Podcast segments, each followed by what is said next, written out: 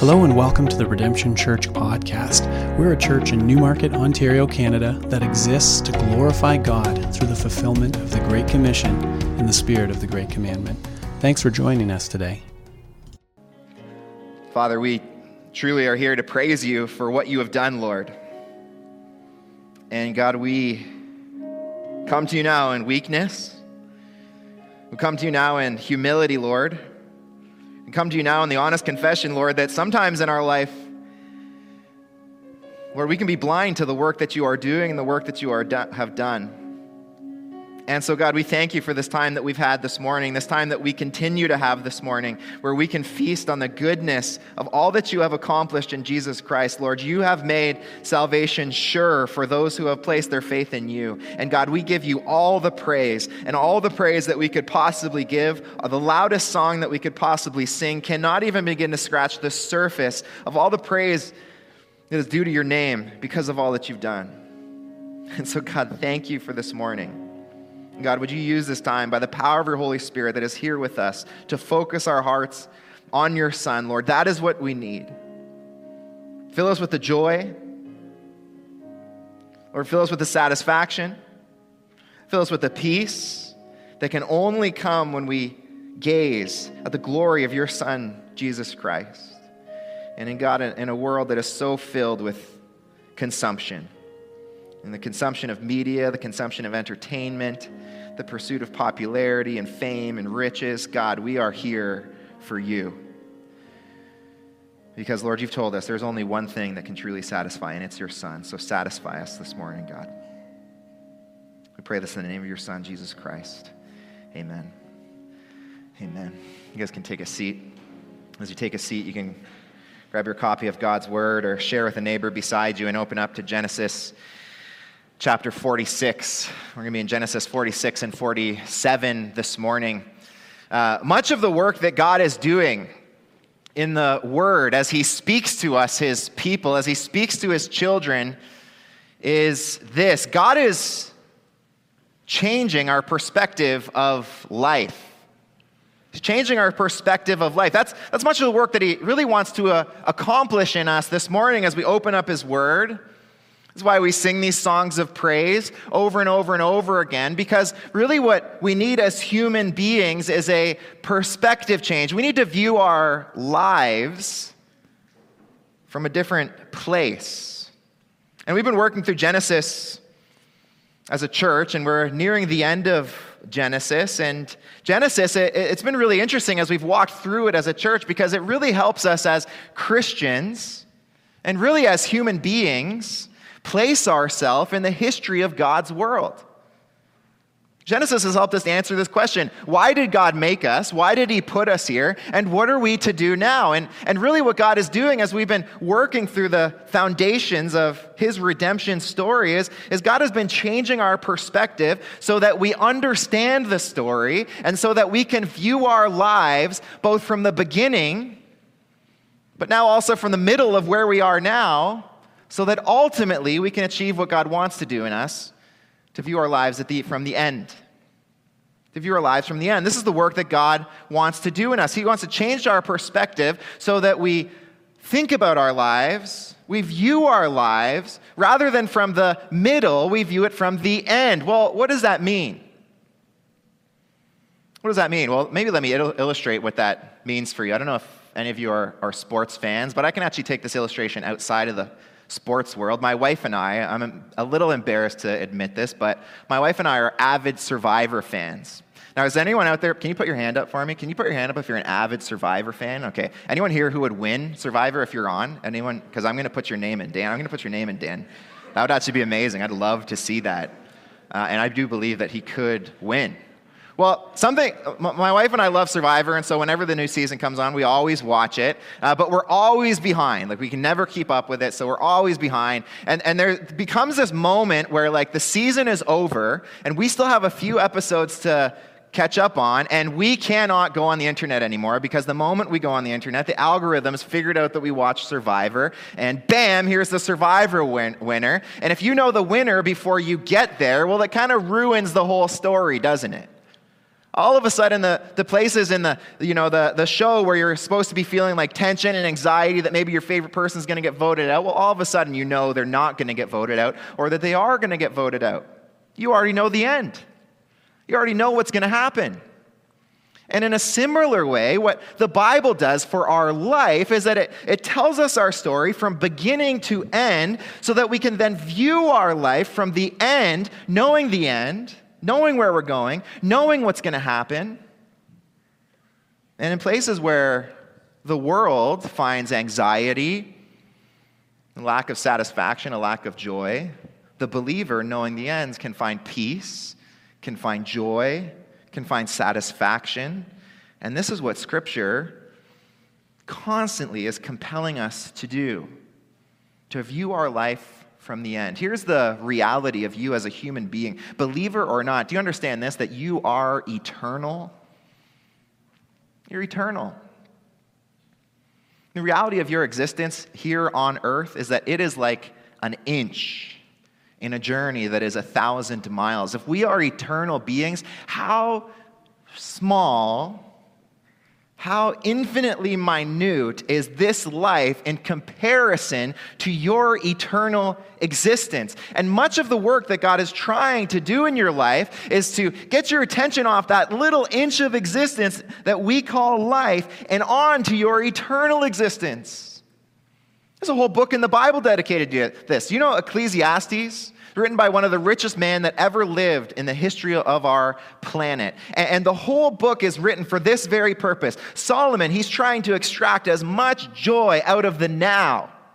He wants to answer this question. Like, like if, you just, if, if that inch that is life right now, if it were a sponge and you could squeeze as much out of it as you could, like gain all the material possessions that you want, all the friends, all the popularity, all the money. Even Solomon talks about a whole, choir of people that just followed him around singing, and that doesn't really translate to our modern day. we'd probably be more creeped out by that, but in that day, that was really cool. But you could have that too. Solomon had everything. He, he tried to squeeze everything out of the now, and you know what he realized? That there, it's actually not worth living. If, if all you're living for is this inch of existence, you can actually can't find joy. It's not until you take your eyes off of the now and fo- focus them on the end that you truly can understand life. And isn't this true? Isn't this true in our own life? When we kind of get a glimpse of the end, doesn't it change everything about us? There are some in this room who have been faced with mortality themselves, who have been faced with the possible end.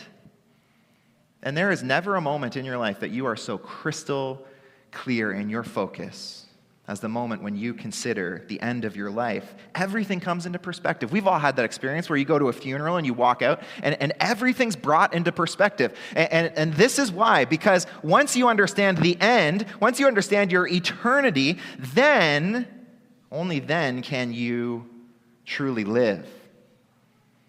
You see, the problem is that you and I, we get so caught up in the now.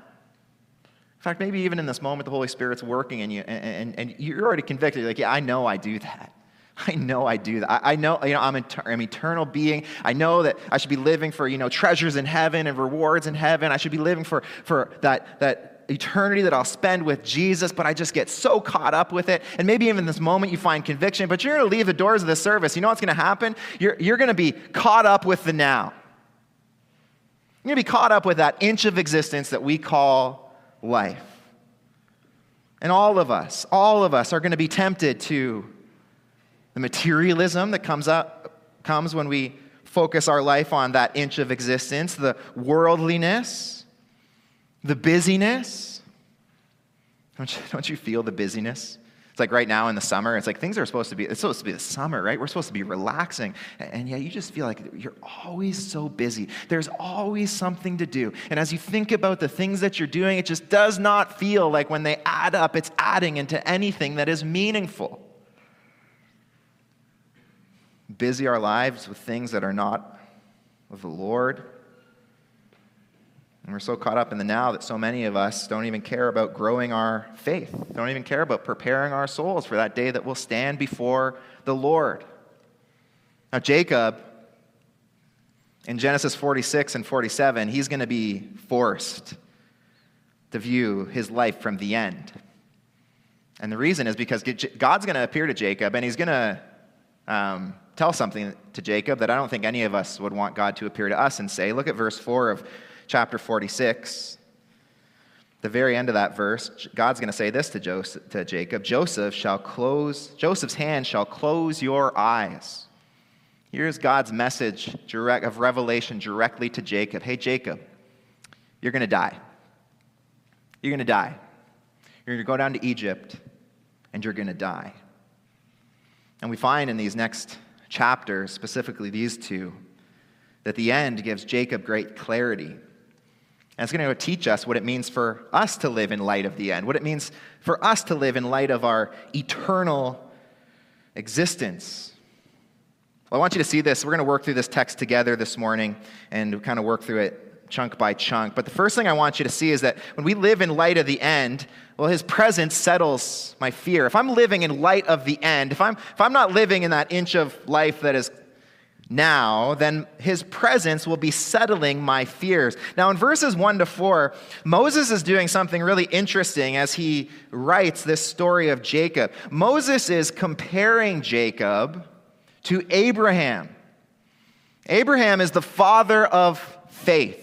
Abraham is, is even in the New Testament, when Paul comes around, he, he's really the model of what it means to be righteous, what it means to place your faith in God's promise. And Genesis 15, 6 says that because Abraham places faith in God's promise, righteousness was accredited to him.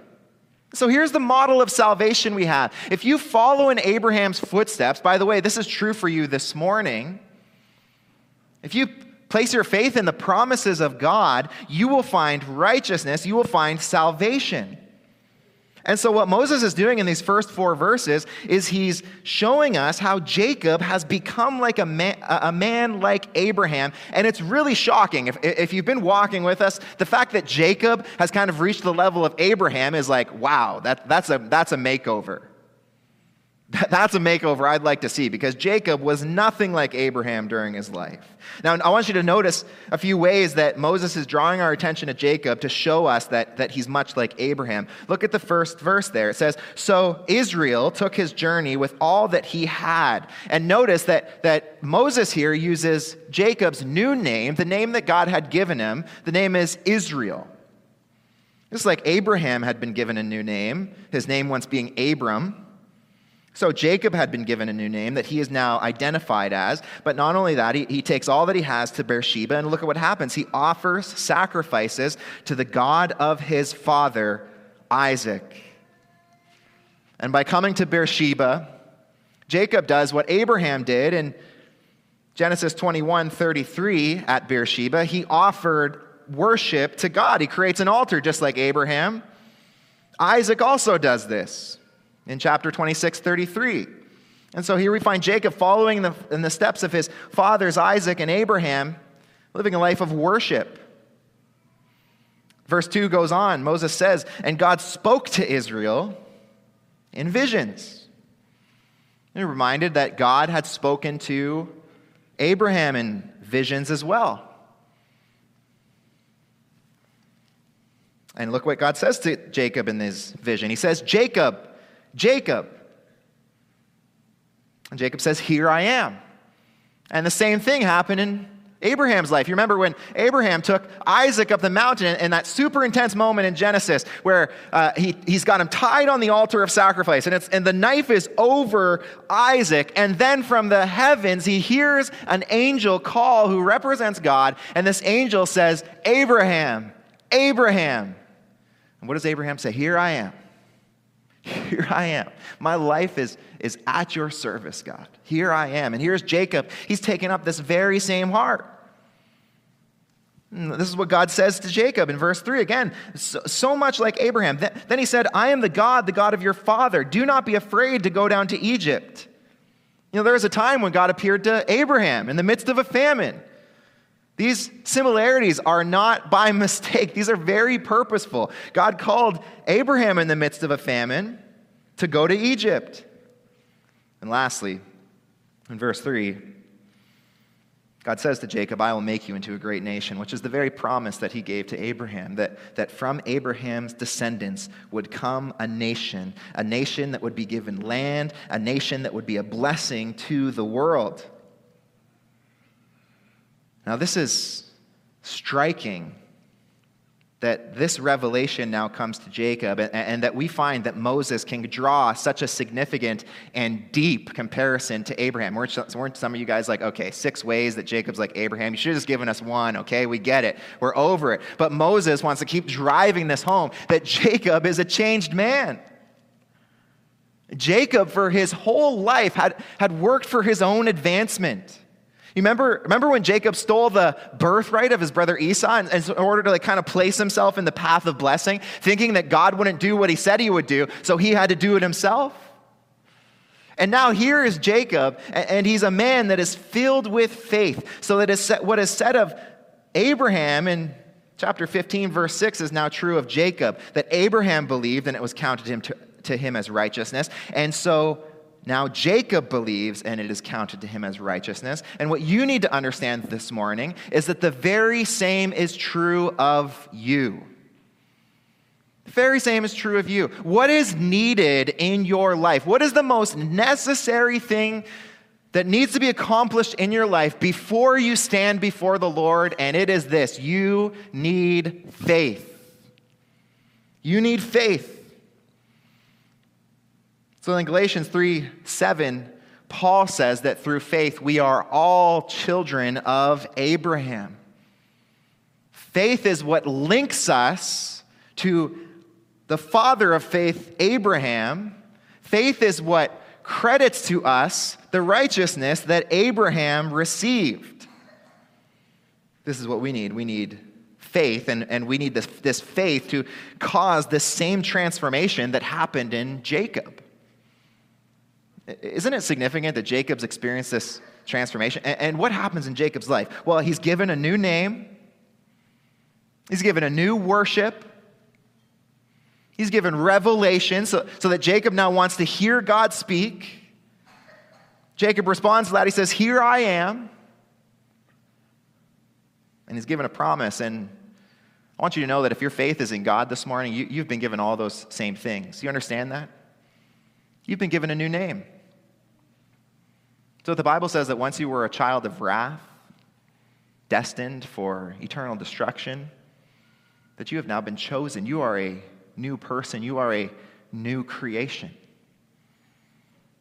And the Bible says that if, that if you're in Christ, you've been now given the Holy Spirit so that you are a temple you're a temple of praise and worship to God. Your life is to be lived not to worship the things of this world, not to worship this inch of existence that we call life, but to worship God. You're given all these things. See, this, this transformation that happened in Jacob needs to be true of you. Faith, faith is a belief in our heart that leads to this transformative event. Everything changes because God is now with you. Everything changes. This is what faith is. Faith is like if I were to go outside and I were to climb one of those uh, hydro poles and I were to grab onto one of those wires and just hang. You know what would happen? I actually saw it happen two weeks ago to this very day. I was driving here. I'm not lying to you. I saw a duck fall out of the sky, like straight. Like it wasn't like it, you know, it, it broke a wing or something. It just fell straight out of the sky. And I looked up and there was a power line, and this duck had flown right into the power line and fell straight, thud onto the ground, and his life was never the same. He was actually dead. and that is very comparable to what happens to us. Faith is like grabbing onto that line and everything has changed. If I came to you and I said, hey, just before the service, I was hanging out on one of those, you know, power lines, you'd be like, okay, listen, something would be totally different about you. And so it is with faith. Faith changes everything about us. It gives us a new name, it gives us a new worship. Now we listen for a new word, we have a new service, we, we believe in a new promise. Faith unites us to the presence of God. And when we're in the presence of God, everything is different. Wasn't it true for Joseph? Like, like when Joseph was in the lowest of his lows, what was it that Moses kept drawing our attention to that made it different for Moses? Why could Moses like, be in jail after being enslaved and yet still have this, this perspective that, you know, God's going to work all things out? Uh, Moses tells us because God was with him. God was with him. Why did everything go so well for Adam and Eve when they were in the garden? It was because they, they walked with God. It was true of Joseph, now it's true of Jacob. And the question for us this morning is Is it true of me? That the presence of God is changing everything in my life. That I've experienced this transformation that, that must happen when I place my faith in Him. You know, this is what the Bible calls, this is how you determine if, if faith is genuine or not, because genuine faith leads to lasting transformation. Genuine faith leads to lasting transformation. You are not the same. Everything's different. Is it true of us that the presence of God is changing everything? Well, one of the ways that you know that, that the presence of God is changing everything is that what God says to Jacob in verse 4 becomes true of you. Look what he says, verse 4 I myself will go down with you to Egypt. There's God's presence. Jacob, I'm going with you. Done a lot of things in your life, Jacob, that I wasn't with you in. You've done things your way a lot, but here, when you go down to Egypt, I'm going to be with you. And I will also bring you up again. And Joseph's hand shall close your eyes. And so look what his word is to Jacob in, in verse 3 Do not be afraid. Do not be afraid. Why would going down to Egypt be a fearful thing for Jacob? Well, if you know Jacob, you know that, that Jacob his comfort zone is the place. Jacob loves the place. Remember at Bethel? God appeared to Jacob at Bethel. You remember that? He, he, appeared in a dream, and Jacob saw the ladder reaching from the heavens to the earth and all these angels going up. And, and God has this like magnificent vision that all of us would, would love to just have like a second of. And, and Jacob has this vision, and he sees God. And, and you know what he says? Instead of saying, What an amazing God, Jacob says, How amazing is this place! This ground is so incredible. The, the, the Bethel is amazing. And he worships the place instead of the God. Jacob loved the place. Jacob's comfort was the place. Now he's being asked to leave this place. And uh, this place that he's being asked to leave is very significant. Canaan, you'll remember as, as we walk through Genesis, Canaan is the promised land of God. Like God said he was going to do something for Abraham. Remember, he was going to provide land, seed, and blessing. Canaan was the land. Jacob was already in the land. And now God's saying, hey, you got to leave the land. This land that I'm going to win for you someday, you got to leave it. You got to go down to Egypt, and I am going to go with you. There's this idea running through Scripture that Jacob would have been very well aware of that to be in the land that God has chosen for you is to be in the land of life, and everything outside of this land is death. Remember what was in the middle of the garden, this temple, sanctuary for God? It was the tree of life. And this idea was that everything outside of the garden was death. And, and the, the work of the garden was to work and keep the garden and to expand the borders until one day the garden would cover the whole face of the earth and the world would be full of life. But to be cast outside of the garden, once Adam and Eve sinned, was to be cast in the land of death, where instead of life reigning, death reigned. And so, therefore, to go out of God's land, to go out of Canaan, the land that God was winning for his people, was to go to Egypt, which was scary. Well, God has a word for Jacob. I, I know this is scary. I know this is fearful, but, but what can I give you that's going to settle your fear? And this is the thing that God gives his children. This is the, the gift that God has given to you if your faith is in him that settles your deepest fears. It's His presence. It's His presence. Can I ask you this question? This is a pretty heart searching question, and you really got to approach this question in honesty, I think, right now, and, and humility to answer it. But, but what is your greatest fear? What is the wor- worst possible thing that could happen to you? What if that thing were to come true? Maybe it's like the death of a loved one Maybe it's like losing your, your job that you've like you've put so much time to get this act, you know, this acclaim, and maybe it's like losing your money. What's your absolute worst fear? If that were to come true, would the presence of God still be satisfying to you? That's what Jacob's being told by God right now. This is the worst thing that could happen to you. You're, you're, you're coming near to death. You're an old man, and I need you to go down to Egypt. I need you to leave this place that you love and go to Egypt. But don't worry, Jacob, I'm going to be with you. Listen, listen. Is that comforting to you? If that's not comforting to you, in the face of your greatest fears, the presence of God, can I just suggest you do not know God like Jacob knows God? Because you know what Jacob does in, in response to knowing that God will be pre- present with him? Look at verse 5. Jacob set out. Jacob set out. Jacob dove into his deepest fears because he knew God would be present with him. It was the same thing that Joseph did. Joseph was willing to face the deepest suffering because he knew God was present with him in the deepest suffering. And the reality is, if, the, if God's presence isn't a comfort to you in the face of your deepest fears, you just don't know who God is.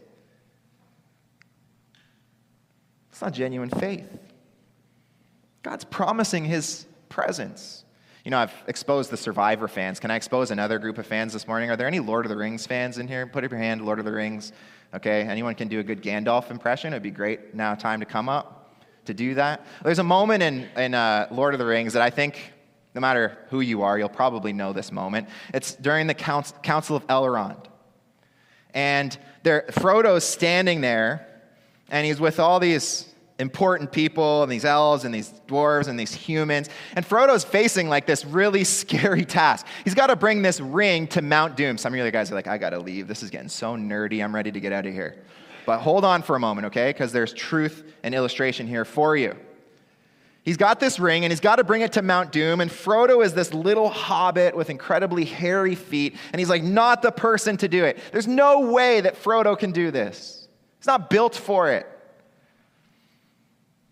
Something amazing happens over the course of that scene that Tolkien writes about. These people step forward and they tell Frodo that they're going to go with him. And so, you know, Gimli, the, the little dwarf, he says, you, you know, you have my axe. I'm not going to do an impression. That's the most I'll do. And then Legolas steps forward and says, Well, you have my bow. And I think Aragorn's the first one. He says, you know, you have my sword. And all of a sudden, like there's, there's this excitement and anticipation that's building in your, in your heart as you either watch or read this story because like, Frodo, you might actually make it. You have all these people with you. And, and if that scene kind of stirs that anticipation in us that Frodo might actually make it, how much more comforting it should it be for you to know that the God of this universe, who no one even closely remotely matches his power, has promised you, if you are a child of faith, that he will be with you in the face of your deepest fears, in the face of your hardest journeys. How much more should the Christian's fear be settled by the presence of God? The reality is that in Kelowna, there are some people there right now that are facing their greatest fears. And the wildfires are really rampant there. They have been over this past week. And we have a sister church in Kelowna that we need to be praying for, Hope Kelowna. And um, pastor there has been keeping the pastors of GCC in Canada just up to date on some of the things that have happened and sent an email a few days ago that one of their church members had lost their home. He sent an email this last week, or, or sorry, on a Friday, and I think it, it really uh, illustrates what happens when you have the presence of God. He, says this He says, We're walking through a nightmare, and the days ahead will reveal great devastation and loss. But our prayer, and listen, this is only a prayer that you can pray when the presence of God is with you. Our prayer is that God would make all of this count. Not simply, listen, this is what I would be praying. So I, I was so appreciative of this, and this stirred my faith so much. Not simply, God, take away the fires send rain, God make it better, or save our homes. He says that's, those aren't our prayers, but rather, God make it count. God, your will be done.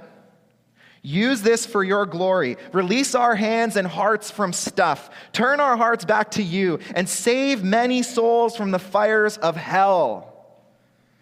And there is a pastor and a church who, in the face of their greatest fears, in the face of losing everything, they are saying, God, because I have you, I have everything.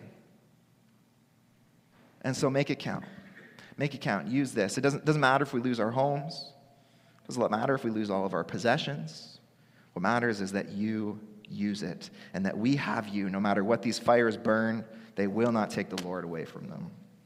Well, this is what his presence does it settles our fears. His presence settles our fears. But I want you to see this also in this text that his promise strengthens my faith. When we view life from the end, his promise strengthens our faith. Now, in verses 8 to 26, sorry, 27, Moses is going to recount a genealogy, and it's a really significant point for him to include a genealogy. And I want to tell you why. I want to point out two things from this genealogy. The first is in verse 21. And I want to point this out because these are my favorite names. And if you are, you know, a parent who's having some kids and, and you love to name your kids after biblical names, I want to suggest these two names for your next two sons, okay? Ready there in 21? Muppim and Huppim. I love that. And so there's a suggestion. I think those would be great names. Okay? Well, that's my first observation that really counts for nothing. But the second thing I want to point your attention to is in verse 26, where Moses says, All the persons belonging to Jacob who came into Egypt, who were his own descendants, not including Jacob's sons' wives, were 66 persons in all. And the sons of Joseph who were born to him in Egypt were two. All the persons of the house of Jacob who came into Egypt were 70. Remember that God had promised to Abraham and, and therefore his family through Isaac and now Jacob, God had promised three things. If you've been with us through Genesis, these three things, like, like if you don't have a tattoo of them on your body by now, then we're failing, okay? You remember these three things? Land, seed, and blessing. What was the work that God wanted to accomplish through his people? What was the purpose uh, that God was accomplishing in the world? Well, it was to work through Abraham's family and to fulfill these promises that Abraham would be given a land that would be like the Garden of Eden that would one day cover the whole earth. That Abraham would be given seed, told by God himself that your descendants will be as numerous as the stars in the sky and the sand in the sea. And that his people will be a blessing. They'll be a blessing to the nations. This is the threefold promise and in this story, we actually see all three of these promises are coming to culmination, so to say, in Jacob's life. So, so that when we read this genealogy, it's really significant. Like if we were reading the story for the first time, our jaws would be dropping because finally, finally, God's answering his promise.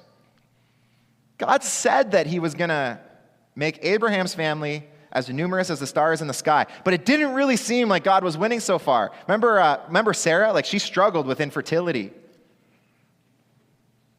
And then you remember Rebecca came along, and you're like, okay, well, Rebecca, she, she, she better just like take after some of the women in Redemption Newmarket and just start pumping out kids. You know, like 33% of our attendance is in the kids' ministry right now. And so Rebecca's going to start doing it. And Rebecca doesn't do it. She struggles for 20 years with infertility. And now here's Jacob. And here's an extensive list of his family, and there are 70. And God's accomplishing his purpose. The seed of Abraham is growing in God's timing. And the land is going to be really significant in here, too. We're going to read of this in a moment, but, but when Jacob goes down to Egypt, he is going to be given the best of the land. He's going to be given, we're told in verse 28, Goshen. It's the best land in Egypt. And God will reserve it and, even work in a way in the, Egyptians' hearts that, that it will be given to Jacob and to his family. And so God accomplishes the land promise, but he also accomplishes the blessing promise that we're going to see as we work through this. But I want you just to see it really quickly. Here in verse 7, it says, Joseph brought in Jacob, uh, verse 7 of 47. Then Joseph brought in Jacob, his father, and stood him before Pharaoh, and Pharaoh and Jacob blessed Pharaoh all the things in Jacob's life are coming to a point. God is answering the promises that he has given to Jacob's family. And my question is this as, as Jacob goes forward into this really scary thing that is going down to Egypt, what is giving him confidence? You know, you and I, you and I are going to have to do really scary things in life, aren't we? In fact, there's probably some things on the back that, that you kind of are putting on the back burner right now that are really hard things to do.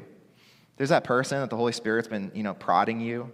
Hey, you got to have that person over, and you just got to tell that person the gospel. And it's this hard thing, in the face of rejection. It's this hard thing to do. And there's that conversation that you need to have with a brother or sister or a person in your family. That's a hard conversation that you know it's going to lead to life, but it's just like you do not want to have this conversation. God's calling us to do these hard things, and, and, and we need confidence. And so, my question is what gives Jacob the confidence to, to kind of march into the, the hardship of going down to Egypt? And you know what it is? It's that, that Jacob looks at God's promise and he sees its fulfillment. And so then, of course, it's easy to, for him to say, Yeah, God, if you're telling me to go to Egypt, I'm going to go. Because you, you also said that you're going to do all these impossible things, and you've been doing them. Now, I know what some of you are thinking. You're thinking, okay, well, that's good for Jacob. Like, like that gives Jacob confidence, but what about me? Uh, doesn't it feel sometimes like God isn't, isn't really working in our midst?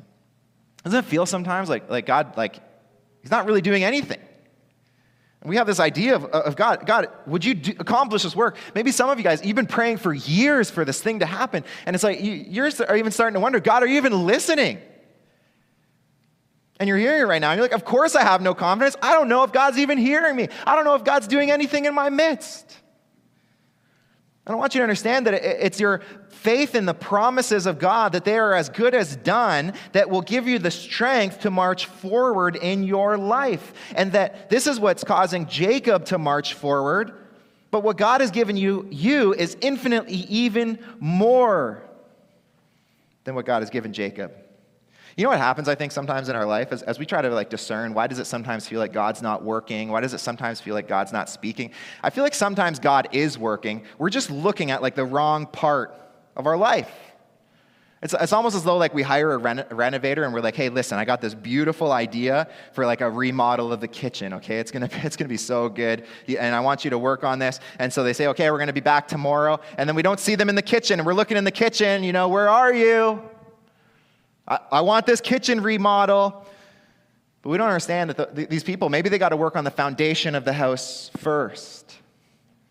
They got to do all this other work first. And this is what so often happens in our relationship with God. See, we have this idea of what we want God to accomplish, and because God's not doing that thing, then we look at God and we say, "Well, you're not you're not working. You're not working on my behalf. You're not doing anything in my life." And the problem is that we're, we aren't looking to where Scripture's pointing us to look. We're looking to, to some other thing. And I want you to understand this that, that Jacob sees the promises of Abraham being fulfilled in, in kind of like minor ways, but we have seen all of the promises God f- uh, fulfilled, all the promises God made have been fulfilled in the most major way. This is what Paul says. He says that all the promises of God find their yes and amen in Christ. Now, you know what that means theologically right now and really practically for your life? You know what that means? All the work that God wants to do in your life, He accomplished on the cross through Jesus Christ. It's all been done. The work's been done. And we're looking for God like to do something as though like he could do something better than he's already done. And God is continually drawing our attention back to the cross, saying, "Look to the cross." That's why we celebrate communion. That's why God, like, like Jesus designed communion for us to say this. Like, like you're gonna do this often. You're gonna remember the blood and the flesh that was pierced, blood that was poured out. Because I want you to understand this is the work. This is the work.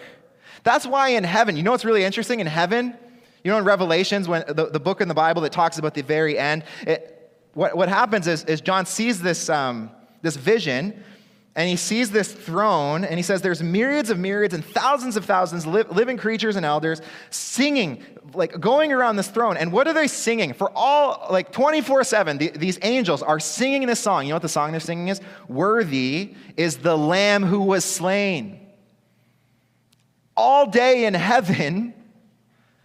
They're not praising God that you got that job promotion. They're not praising God for like that, that work that He's doing in your kid's life. You know what they're praising God for? For the Lamb who was slain. To receive power and wealth and wisdom and might and honor and glory and blessing. John goes on in chapter 5 of in verse 13 of Revelation, he says, I heard every creature in heaven and on earth and under the earth and in the sea and all that is in them saying, To him who sits on the throne and to the Lamb, the Lamb who would be slaughtered for sin on the cross that we just celebrated in communion, be blessing and honor and glory and might forever and ever.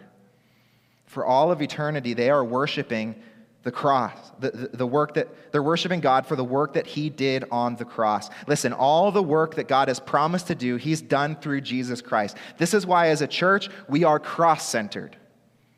This is why every sermon, every song always goes back to the cross because we have this belief that we will never falter on, that your greatest need is to be reminded and to dig deeper into an understanding of what the cross, the death and resurrection of Jesus Christ, signifies for your life.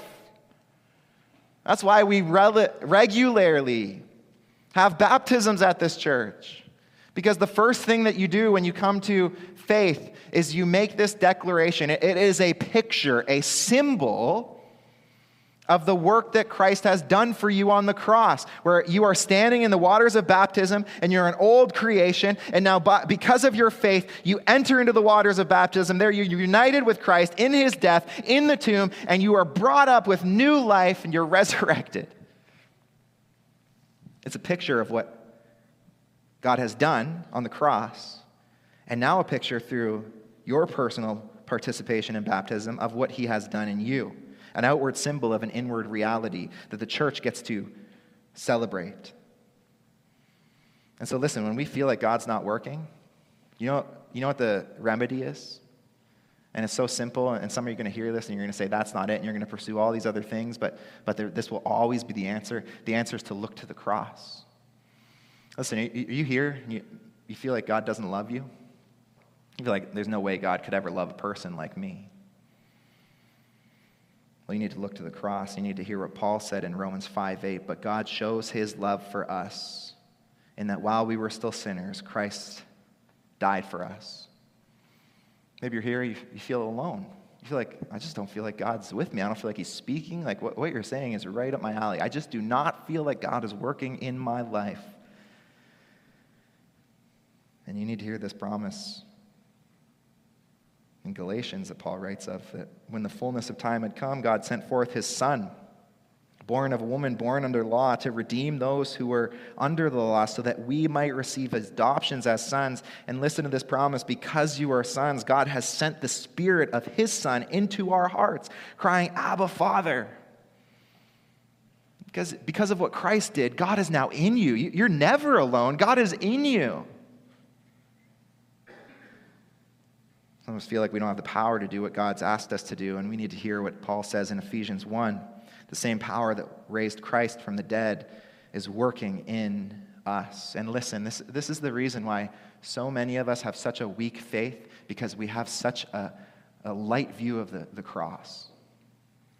Because we don't meditate deeply enough on the cross. We think like there's some other information we're missing. Like we're missing something else. It's not the cross. I, I get the cross. Like that's the beginning of Christianity.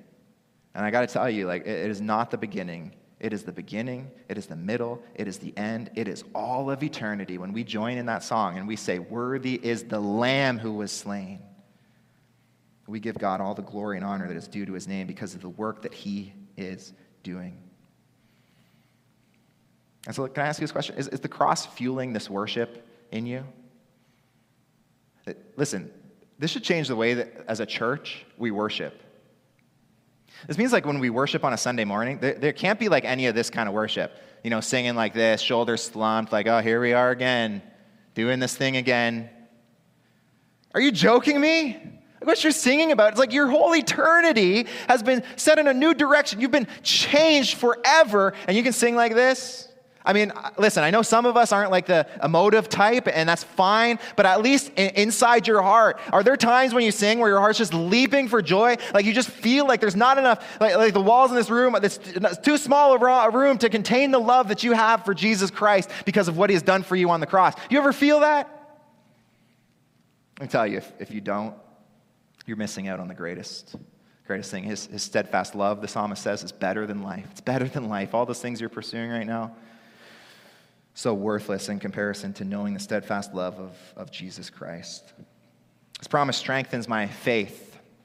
Lastly, I want you to see this that his plan solidifies my future. When I view the end, life from the end, his plan solidifies my future. See what happens in us when we view life from the end is we're so much more concerned about what God wants of us rather than what we should do. And isn't this the story of Jacob's life? Like Jacob was all concerned about what he should do. He was fighting for his own blessing. He was fighting for his own way, and now he's given his way to God and he's experienced the blessing of this. And so this is what happens in our life. All of a sudden, my way becomes God's way. All of a sudden, my will becomes God's will. All of a sudden, my time becomes God's time. All of a sudden, my money becomes God's money. And instead of my question of the question of what should I do, my question is like, what does God want to do through me? When we understand the work that God is doing, it solidifies our future. It tells us exactly what we should be doing.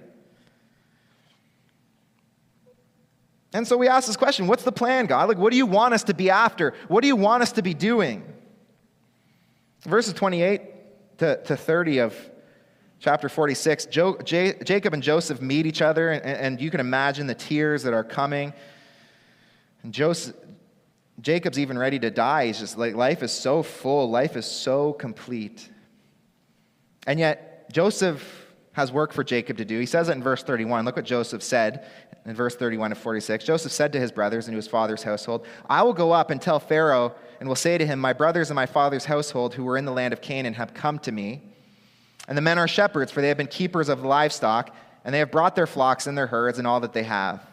When Pharaoh calls you and says, What is your occupation? you shall say, Your servants have been keepers of livestock from our youth, even until now, both we and our fathers, in order that you may de- dwell in the land of Goshen. For every shepherd is an abomination to the Egyptians. Something really interesting is happening here. Uh, of all of Egypt, all the Egypt, of the most powerful country, their nation in, in the land at this time, the most bountiful land, the best land, is Goshen.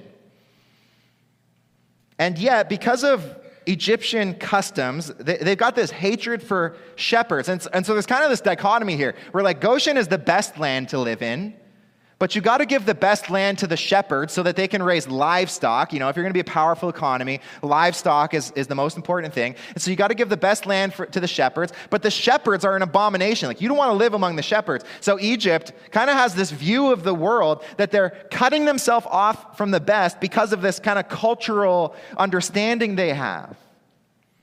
And, and Jacob comes in and he says, Hey, we're going to get into the best land. God has for us, Goshen, and we're going to get in there. Now, listen, there, there's some really powerful application for us here. You know what the application is? What the world says is the best thing for you is often, in many ways, counter to what God says is the best thing for you. This is really significant.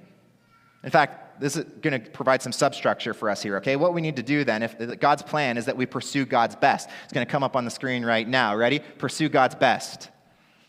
Nice. We're going to work on the timing of that so it's more like magic, but we'll get there.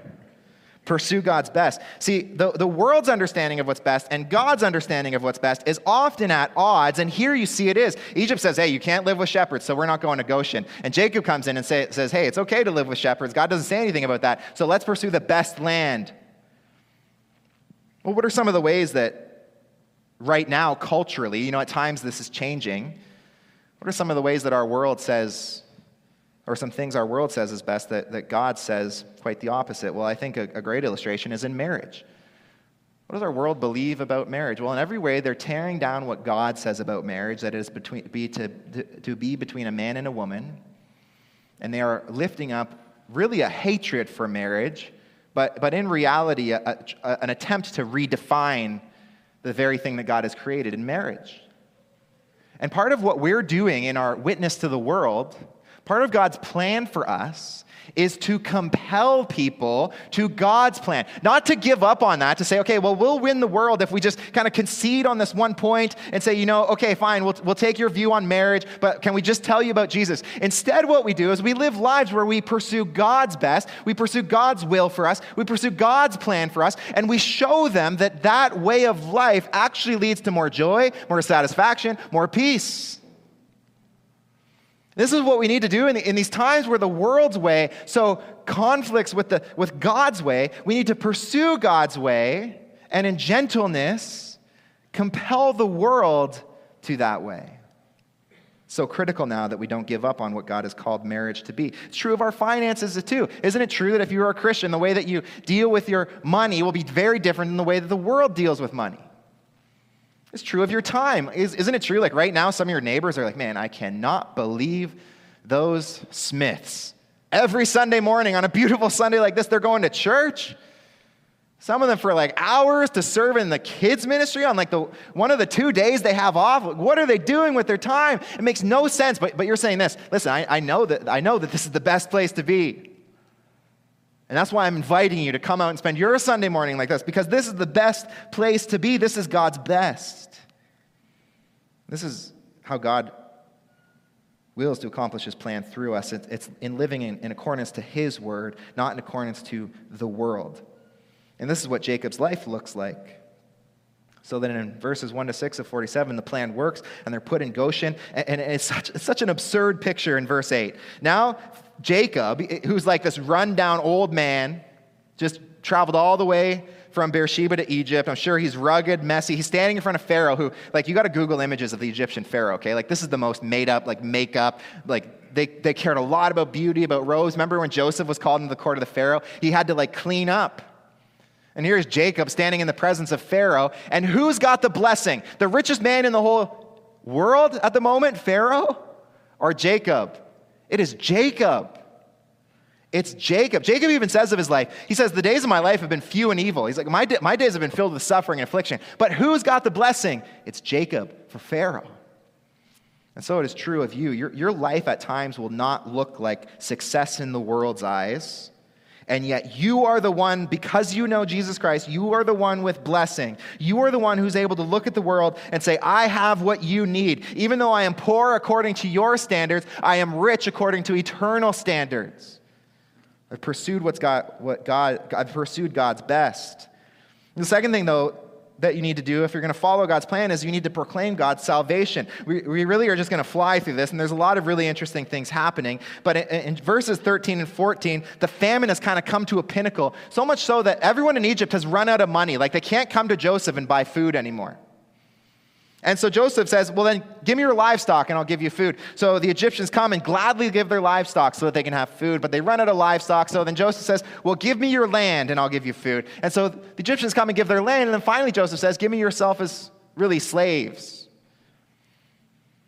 And, and what the Egyptians have found is that every time they go to Joseph, you know what they find? They find salvation from this famine. And they gladly come at the end to Joseph. In verse 25, look what it says of chapter 47. They said, You've saved our lives. May it please the Lord, we will be servants to Pharaoh. And every time they come to Joseph, they find that Joseph is, his life is like a conduit of salvation. He offers salvation to Egypt. Now, this isn't a spiritual salvation, but it points to a greater salvation that we have to offer. Really, there's, there's two applications here. One is this Is your life, as you reflect on your life right now, is it a blessing to those that are around you? Do you make life better for unbelievers? That's why Jesus said that the church was to be a salt of the earth, like this preservative, necessary thing. The world, if the church were to cease to exist in Newmarket, Newmarket should be a worse place because of it. We've got this so mixed up because we, we understand that the gospel is offensive. And so we think that if we're doing our job, we should be like offending people. And you need to know that, that the, the Bible very clearly separates the offense between the person who's sharing the gospel and the gospel itself. It says all the offense is in the gospel, but it should not be for any reason that you are the reason for offense. It should never be that, that someone's like, well, I love that news, but I'll never hear it from that person. You should be a blessing. You should be salt of the earth. Jesus was the example of this, wasn't he? Jesus had a message. And when they tried him, they tried to find anything that was morally wrong with him, and there's nothing. They couldn't think of anything. He, he was the salt of the earth. I want to ask you this question, too, then. Second application Is it your life's work to see lost people saved? Like, this has got to be part of your identity to see lost people saved. Like, if what we believe is really true, that, that there is po- the possibility of eternal salvation. Does anything else matter in our life? Yes, obviously we've got to work. Obviously we've got to raise our family. But all of these should fall under the umbrella of the fact that God has given us this mission, and this mission is to go and make disciples. And, and I think what, what we say as a church is so helpful here that making disciples is seeing lost people saved, saved people matured, and mature people multiplied. And it all starts with lost people saved. Is this your life's work? To see lost people saved. I'm not saying that everyone needs to be a Billy Graham. But I am saying that everyone needs to be praying for God to open a door that you might preach the gospel and see those in your sphere of influence saved. The last thing I want you to see here is that if we're following God's plan, we advance God's mission. We advance God's mission. Look what happens in verse 27. As Moses kind of reflects on the story, he says, Thus Israel, Jacob, settled in the land of Egypt, in the land of Goshen, and gained possessions in it, and they were fruitful and multiplied greatly. Those are really significant words. When God created Adam and Eve, he gave them a mission, he gave them a purpose. And his purpose for Adam and Eve, the fathers of all humanity, was this to be fruitful and to multiply to be fruitful and to multiply. And, and here is Jacob in Egypt, and Moses reflects on his life, and he says, He has done this greatly. He's advanced God's mission. Do you understand? God has a purpose in creating the world, He wants to accomplish something through you. I think that this is one of the greatest weaknesses of, of like, if you were to, to capture North American theology, I think this is one of the greatest weaknesses of typical North American theology that we kind of believe that God is like this personal God. The reason you should follow God is because he, He's going to like bless you. And He's going to be with you and he's going to support you and he's going to be your strength. And we got all the mugs with all the sayings on it. And like God is like this personal God. But you need to understand that, that when God calls you, he's calling you to partake in a mission. In a mission. How missional is your mindset of what it means to be a follower of Christ? I'll tell you how missional Jesus' was. It was infinitely missional. This is why when Jesus was asked, What's it mean to follow you? He doesn't say, If you want to follow me, well, make sure you buy this mug that's got Isaiah 4, 41:10 on it, and, and every time you're scared, you pray. Jesus says, If you want to follow me, take up your cross and follow me. It, Jesus says, If you, you, you're going to participate in this mission of bringing God's kingdom to earth, you're going to participate in seeing people fruitful and multiplied. And, and when Jesus shares his last words with his disciples, he fulfills really and advances this mission. He says to the disciples that they are to go and make disciples. Jesus is still about multiplication. The question is, are you about multiplication? You know what God wants to accomplish in your life? He wants to accomplish multiplication. He wants you to be influential in discipleship. He wants you to pour into other people's life. He wants you to be used as an instrument to see lost people saved and saved people matured and mature people multiplied. Listen, this isn't, that's not a mission just for like, you know, that's, that's for our church. That's, that's for the leaders to figure out. This is the mission that God has given to his people.